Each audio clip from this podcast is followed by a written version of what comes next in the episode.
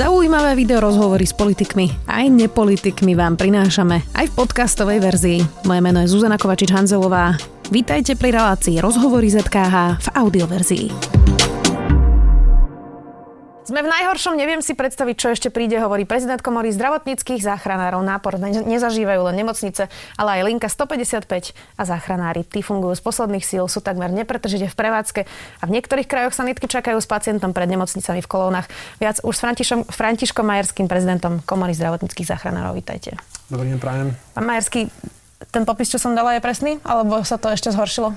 Ten pre, popis je presný. V niektorých regiónoch je situácia trošku lepšia, niektorých je stále horšia a, a ešte horšia. Čiže máme si naozaj predstaviť, že pred nejakou nemocnicou napríklad v Nitre je kolona sanitiek a čaká sa. Tí zaberí ste aj niektorí vás ma zdieľali po internete, čiže naozaj sú niektoré nemocnice, kde sa naozaj čaká pol hodinu, 3 štvrťa na odovzdanie, či vôbec bude nejaké miesto, alebo sa posiela sanitka do ďalších nemocníc, ale v tom regióne sú už väčšina nemocníc obsadených a rieši sa tá, tie presuny tých pacientov a naozaj e, tým, že sanitka čaká s pacientom, tak samozrejme sa chyba v systéme a chyba pre pacientov, ktorí naozaj napríklad môžu mať inú diagnózu diagnózu, nemusí mať COVID, môžu mať infarkt cievnu mozgovú prírodu, čiže ten COVID má vplyv nielen na, tú, na tých pacientov, ktorí majú COVID a zlý priebeh, ale aj na tých ostatných, ktorí čakajú napríklad s inou diagnózou na, uh, za svoju záchranu. Nejakú akutnú pomoc. E, pre, viem si predstaviť, že keď ste ako záchranár zatvorený hodinu v sanitke a neviete, či vás vôbec zoberú, musí to byť asi stresujúca situácia. Je to stresujúca, lebo vy máte pacienta, ktorý je naozaj vo zlom stave, hej, lebo naozaj on sa dusí alebo sa mu ťažko dýcha a teraz neviete, že ako dlho vlastne tej sanitke budete. Hej. Takže jasné, že vy, vy tam viete tomu pacientovi dať kyslík jedno s druhým, ale ten pacient potrebuje sa dostať na lôžko, potrebuje vyšetrenia všetky okolo to absolvovať, tej ambulancii vyše, absolvovať nemôže, môže dostať tak maximálne teraz kyslík a čaká sa. Hej. A tí situácii sa naozaj vyhrocujú tak, že na, na, niekedy sa stáva aj to, že aj kolegom sa poslednom stáva to, že od neho odovzdajú a ten pacient za takú hodinu alebo za dve v nemocnici zomre na urgentnom príjme, lebo už to proste nedokázal udýchať a ten stav sa u neho natoľko zhoršil, lebo na naozaj v poslednom období, tam po tých sviatkoch pribúdajú pacienti vo veľmi vážnom stave. Hej. Nie sú to takí, že že sa im len ťažšie dýcha, ale naozaj sú, naozaj to sú pacienti, ktorí doslova bojujú o svoj život tak, že, sa, že to na tých očiach toho človeka vidno, že sa dusí a že vidí, že proste už nevie lapať po dýchu a, a tá situácia nikomu neprospieva ani tým, ani tým zachanárom, hej, lebo my sme naučení ľuďom pomáhať, ale pri tom covide my nevieme pacienta liečiť, lebo na to neexistuje liek. Sú nejaké možnosti riešenia symptomatických príznakov, ale on potrebuje malú pustú ventiláciu, potrebuje veci a tých, že tých kapacít je naozaj e, obmedzenie aj v tých nemocniciach, tak naozaj niektorým pacientom sa to nedostane a bohužiaľ zomru. Mm-hmm. Záchranári, predstavujem si, že ste asi zvyknutejší na umieranie ako niektorí lekári, ktorí teraz sú na oddeleniach, pretože máte predsa len tú urgentnú pomoc, e, sú tam niekedy ťažké havárie, infarkty, ale takýto level zomierania ste ešte nezažili? Samozrejme, ja som tiež vo svojej praxi zažil situácie, že kde sme boli a bolo tam veľmi veľa mŕtvych pri hromadných nešťastiach a udalostiach. Ale to je samozrejme trošku niečo úplne iné, lebo tá udalosť sa deje fakt, na, niektorí zachánári takú situáciu zažijú raz za život alebo dvakrát za život. Ja som tej situácie mal.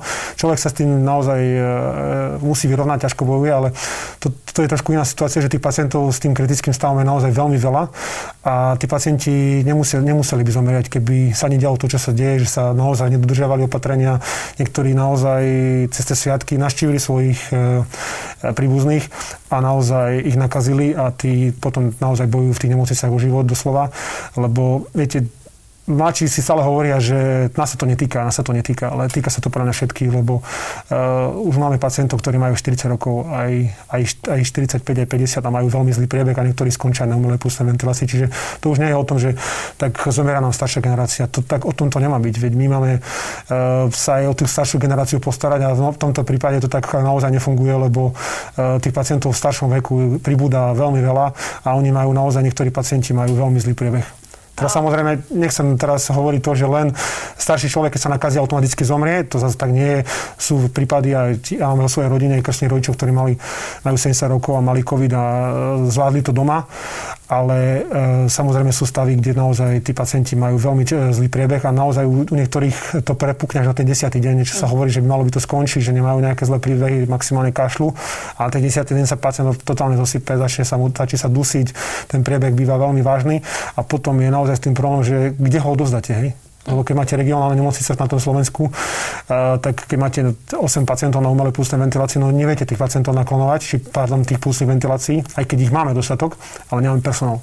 No a keď sme pri tom personále, um, ja som hovorila, že teda uh, idete non-stop a uh, predpokladám, že máte aj nejakých kolegov, ktorí sú vyradení, pretože sa tiež nakazia pri práci, čiže vy si suplujete tie služby tak, že naozaj idete na doraz, ľudsky myslím teraz. Uh, sú, sú regióny naozaj, kde sa naozaj ide na doraz. Hej, že naozaj, že sa uh, slúžia, niekde aj 24 sa už slúžia a naozaj t, vypadávajú nám kolegovia. Našťastie v tým, že sme nejaký postup z, z, urobili už v marci na záchranných službách, že sa vlastne dodržiavajú nejaké pravidla, tak tí, tí záchranári sa toľko nenakazujú, a hlavne hovorím v teréne. Skôr sa nakazujú v domácom prostredí, že sa od niekoho z rodiny nakazia, potom už prídu nakazení do práce. E, v tých, tým, že sme nejaké ochrane zabezpečení, tak e, je malá, veľmi malá šanca, že sa pacient priamo nakazí, či záchranár priamo nakazí vo výjazde. Skôr ako hovorím, je to z, z, v domácnosti alebo tým, že sa nedržiavali ochranné pomocky, ako sa napríklad mali, lebo v tých začiatkoch alebo teraz už v podstate každého pacienta bereme ako COVID a v podstate sa tak ako každému obliekam, ale v tých začiatkoch bol problém, že nám ľudia častokrát zatajovali cestovateľskú anamnézu a povedali nám, že on má kašel, teplotu, ale že s nikým nebol, ale nepovedal, že v druhej izbe leží jeho v syn, ktorý sa vrátil z Rakúska a má COVID. Hej. Čiže mm.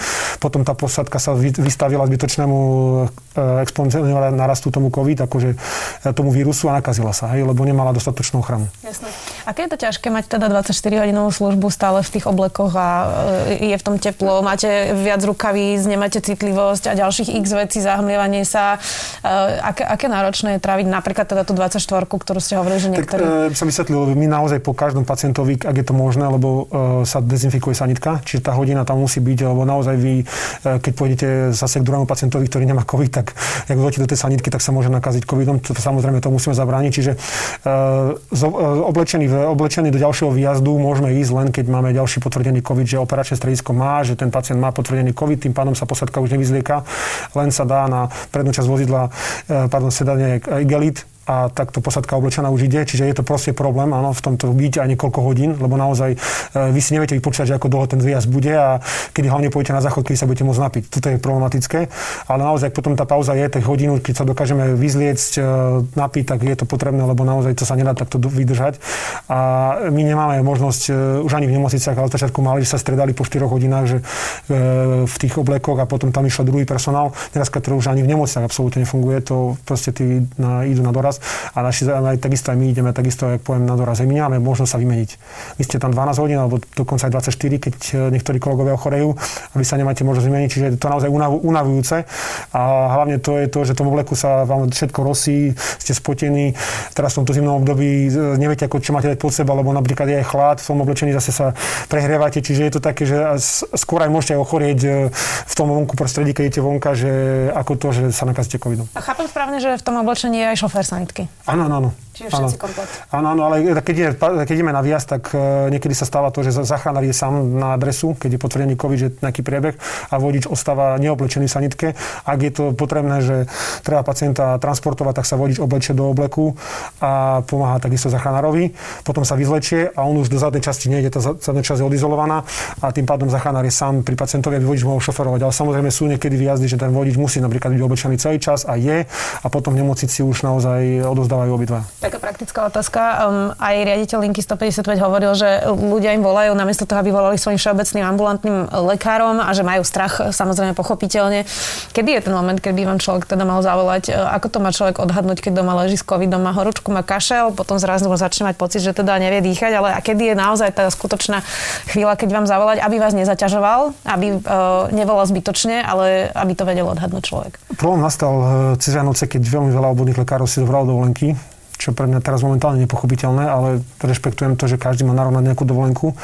Uh, že proste ľudia, ľudia sa nevedeli svojim obvodným lekárom dovolať. Hej. Uh, potom samozrejme, že ten zastupujúci lekár má, nemá 50 hovorov, ale má 100, čiže sa ani tam nedovoláte. A potom samozrejme, že tí ľudia volajú 155, ak chcú sa poradiť. Tá linka je totálne zahltená, lebo naozaj tí, aj tým, že pacienti sa naozaj, keď zistia, že majú COVID, sa boja. Ja, by som týmto ľuďom aj upokojil, že nie každý, ktorý má COVID, automaticky sa dostane do nemocnice a automaticky zomrie, veď máme pacientov, Eh, ja som takisto sám mal eh, COVID a mal som ľahký priebeh, čiže netreba sa toho samozrejme bať, že teraz všetci skončia v nemocnicách na umelej plusnej ventilácii, to treba povedať otvorene. Ale ale samozrejme my sme hovorili, aj minulý týždeň sme robili takúto kampaň, aby to hneď konzultovali so svojím lekárom, že majú COVID, e, pri zmene akých príznakov nech to konzultujú. Ten lekár im vie predpísať lieky na, na teplotu, na kašel, vie im predpísať, keď je potrebný, napríklad pacient môže ísť aj do nemocnice na rengen, že sa z rengenu, či má oboje strany zapal plus, lebo to je komplikácia pri covide a môže dostať antibiotika, ktoré môže zobrať doma. Hej, a tým pádom ten pacient dokáže vyliečiť doma, nezahlcuje zdravotnícky systém a vylieči sa doma. Hej. Tam je samozrejme ale dôležité, aby sa separoval, lebo naozaj potom, ak sa nakazí jeden, tak častokrát stáva, že sa nakazí aj ostatní členovia rodiny.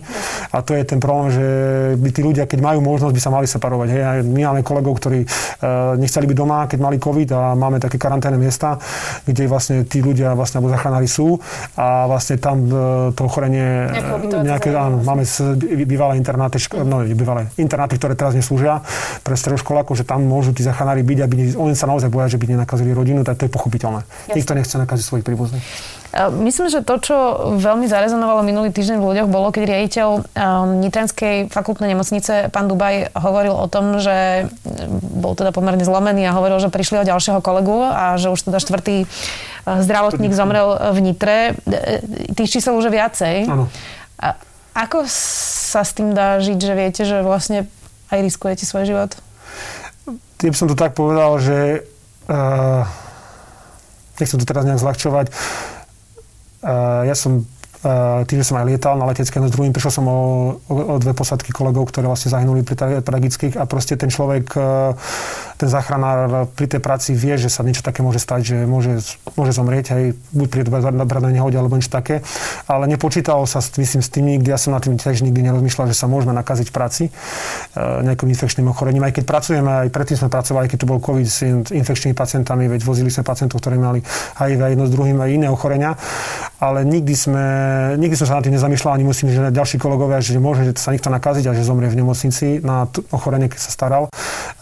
Je to, akože, je to veľmi zlé, je to smutné a, je to strašné, akože poviem to takto otvorene, že pomáhate, pomáhate tým ľuďom, snažíte sa im pomôcť v tých naj, naj, naj, najväčších ťažkostiach, aké majú, chcete im zachrániť život, aby sám sa nakazíte zomriete. Hej. To je proste obeď, ktorú tí zdravotníci naozaj dneska dávajú a tie čísla sú naozaj, podľa mňa, to nie je konečné číslo tieto pandémie, že títo zdravotníci, ktorí vlastne zahynuli pri ošetrovaní, lebo myslím, že teraz ich je už 8, veď vidíme to vzdelania. E, chvála Bohu, poviem našťastie z, e, zo zachránarov zatiaľ nemáme takú informáciu, že by sa niekto takto dopadol a dúfam, že to tak aj ostane a verím tomu, že ani žiadny už zo zdravotníckých, ani lekárov, ani sestier, ani sanitárov e, nezomrie v nemocnici. Ale vidíte, že proste je toto poslanie, je to, to, to povolanie a tí zdravotníci sú napriek tomu, čo sa to deje stále v tých nemocniciach, hej, že neutekali. Možno, že v iných profesiách by ľudia dávno za, sa zabalili a odišli by a nechali by tých pacientov, ale uh, tí zdravotníci tí z tých nemocnic neutekajú napriek tomu, čo to teraz deje, hej, že naozaj tá situácia, e, keď si porovnám marec, e, že proste všetci sa báli toho covidu, že každý pomaly chodil z skafandry vonku aj nakupovať jedno s druhým, tak e, teraz tomu verí možno len 40%. Vidíme, čo sa deje na Facebooku, že si vymýšľame, že sme zaplatení herci a že všetko, čo sa napríklad teraz v Nitrianskej nemocnici deje, že to svažajú mŕtvych ľudí z celej krajiny a takéto veci. To sú strašné veci. Hej. A napriek tomu všetkému, že tí zdravotníci dostávajú aké hejty a urážky a v podstate všetko, tak tam ostanú v tých nemocniciach aj v tých záchrankách a tým ľuďom pomáhajú, lebo, lebo to tak bolo vždy, hej, že proste to poslanie ste si vybrali a t, možno, že ja poviem, že sa možno snívam, ale možno si tá krajina naozaj už uvedomí, že čo tu roky potom voláme, že tí zdravotníci sú nedocenení, sú roky, to zdravotníctvo je roky podimenzované a možno táto všetko, čo sa teraz deje, to naštartuje, že budeme viac investovať do zdravotníctva, budeme viac investovať do nemocnic, budeme viac investovať do celého tohto systému, lebo vidíme, že aký je krehký. Hej. Naozaj my e, momentálne sme asi možno e, trojka v Európe, čo týka umierania na počet obyvateľov, ale e, za to môže to ako zdravotníctvo za ten rok podimenzované bolo, hej. Lebo možno, že teraz nejaké umelé plusné ventilácie e, zvyšné máme, ale nemáme personál nemáme personál kvalitný, ktorý sa to môže starať. Niekto vám povie, že sa mali zaškoliť, ale ako môžete zaškoliť chirurga na anesteziologickú prácu, to, to, je, to sa roky študuje a to je roky príprav, to neviete človeka pripraviť na to. Peter Vysolajský hovorí, že to je ako keby ste dali šoferovať e, stíhačku bežnému pilotovi, tak. takže to je asi e, také prirovnanie. Poďme ešte k očkovaniu na záver. Vy ste teda zaočkovaní prvou dávkou zatiaľ. Áno, prvou dávkou. Um, Teraz veľká kauza, že sa očkujú aj ľudia, ktorí nie sú kritická infraštruktúra, okrem tenistky Dominiky Cibulkovej, aj kajakári, ktorí idú na sústredenie v Kalifornii. Čo na to hovoríte? Uh, ja poviem, že tí ľudia mali byť e, použití v kampani ale inej pozitívnej, aby trošku naozaj všetkých ostatných ľudí, ktorí neveria na to, že očkovanie pomôže a že neviem, čo spôsobuje, uh, mali by takto použití, ale nie, že sa to potajomky urobilo, sa to dozvieme spätne a že uh, nejaké tajné zoznamy sú a neviem všetko, je to zlé, lebo uh, ako, ako to dáva signál verejnosti, hej. Aj keď... Uh, Aký to dáva signál zdravotníkom podľa vás? No zdravotníkom to dáva signál, lebo niektorí z našich naozaj my sme čakali postivo, sme sa zaregistrovali do toho systému a niektorí moji kolegov ešte stále neboli, lebo napríklad až teraz zostali termíny. Čiže tak si vezmite, že vy sa staráte o pacientov a sa ide niekto očkovať len tak e, do nemocnice, lebo lebo, hej.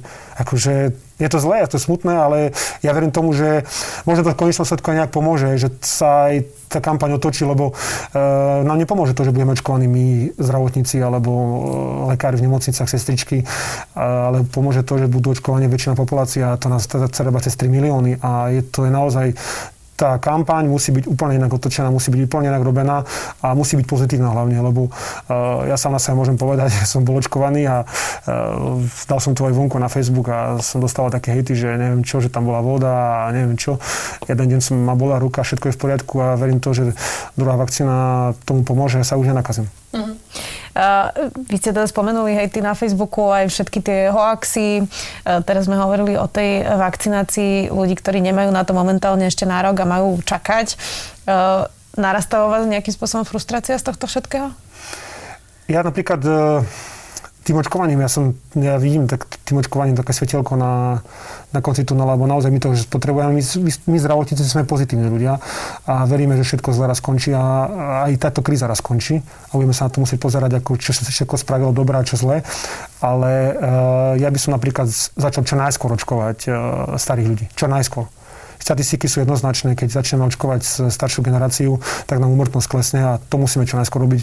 Ja, preto som aj prekvapený, že napríklad niektorých nemocnicách sa zvyšujú dávky a sa musia uh, proste vyhadzovať, hej, uh, čo pre mňa je zbytočné. Mal by sa urobiť nemocnici nejaký zoznam a sa tých ľudí proste obvolať ten deň, že máme tu 10 zvyšných dávok, poďte sa zaočkovať policajti, hasiči, aj domov dochodcov. Nech začne sa to už čo najskôr robiť, lebo túto štrukt, týchto ľudí, tých starších, ktorí žijú v nejakých domov dôchodcov DHS, tam stačí jeden nakazený, ktorý sa tam nakazia vo viacerých týmto. Čiže tam musíme čo najskôr pracovať, lebo to, ja si myslím, že zdravotníci budú do nejakého týždňa zaočkovaní všetci, ktorí mali záujem. Aj my máme medzi sebou zdravotníkov aj zachránárov, ktorí sa naozaj uh, nechcú dať zaočkovať. Hej. Sú mlad, máme aj kolegov, ktorí sú mladí, že počkajú si, ako, ako sa to bude vyvíjať napríklad na nás, hej, že či to má nejaké následky. Aj to som počul. A druhá vec je, že niektorí prekonali COVID, čiže teraz nemôžu, ale sú medzi nami aj takí, ktorí nechcú sa dať očkovať, aj medzi zdravotníkmi. To treba povedať otvorené.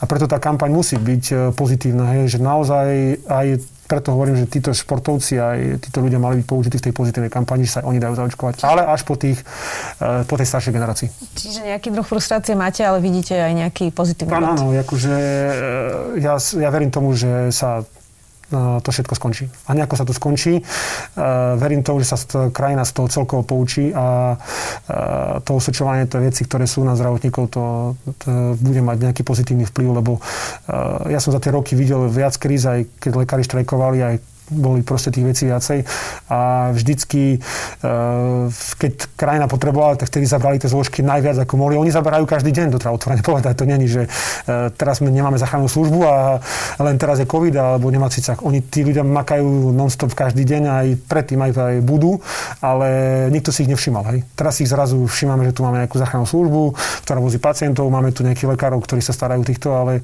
ja verím to, že to, čo som si myslel po prvej vlne, že ľudia tu tlieskali na z okien na zdravotníkov a teraz ich hejtujú. Jak mi môj kolega povedal, že to všetko skončí, že to, za to sa ľudia zabudnú a naozaj to tak bolo, že v maji, júni to už na to bude no, ale čím si to vysvetľujete, že v maji tlieskali a nemocnice boli ešte vtedy prázdne? Presne, presne, Mnohí lekári hovorili, že zatiaľ sme v pohode, že, že, že, že naozaj ideme v pohode. Áno. A teraz e, všetci rad radom hovoríte, aké je to zlé, ako fungujete, že zomierajú vaši kolegovia, eh, že, sa, že, že máte normálne strach aj o svoje rodiny a je to úplne normálne a že robíte 24-hodinové šichty a teraz dostávate hejt. Ja, si to, ja, ja napríklad si myslím, že tí ľudia napríklad, lebo mne to príde len tak, že tí ľudia sú frustrovaní z celej tej situácie a na niekomu si to vybijajú. Mm. Hej? Že napríklad povedia, kopec ľudí prišlo o prácu a povedia, že my tú prácu napríklad máme. Ja už nejaký príklad neviem, či tí ľudia naozaj nezavidia to, že tú prácu máme. Hej? Ale veď ja hovorím, že poďte si to aj vy vyskúšať. Veď dneska nie je problém ísť ako dobrovoľník do nemocnice sa, sa presvedčiť, že ten COVID existuje. Veď je kopec výziev, že môžu dobrovoľníci pracovať, Nitrianská nemocnica, iné nemocnice majú, že môžu dobrovoľníci to vyskúšať, že aby sa ľudia naozaj presvedčili, ale e, že ten COVID existuje, lebo naozaj si stále niektorí myslia, že ten COVID je vymyslený, že to je, proste nie je pravda, ale e, ako som počul, ako som zachytil možno takú jednu informáciu, že niektorí ľudia to potrebujú a dokonca, a to je pre mňa zlé, e, pocítiť buď na svojej vlastnej rodine, alebo na svojich vlastných, e, na svojej vlastnej skúsenosti. Lebo už potom možno niektorí zmenia možno názor, že sa 10 dní vytrápa v teplotách a v tom lepšom, v tom lepšom prípade a v tom horšom skončia niekde v nemocnici, kde sa nebudú vedieť nadýchnuť. Hej. Ďakujem vám veľmi pekne aj za vašu prácu, aj za to, že ste si našli čas. Dnes tu bol František Majerský, prezident Komory zdravotníckých záchranárov. Ďakujem. Ďakujem a prajem pekný deň. Počúvali ste podcastovú verziu relácie Rozhovory ZKH. Už tradične nás nájdete na streamovacích službách, vo vašich domácich asistentoch, na Sme.sk, v sekcii Sme video a samozrejme aj na našom YouTube kanáli Denníka Sme. Ďakujeme.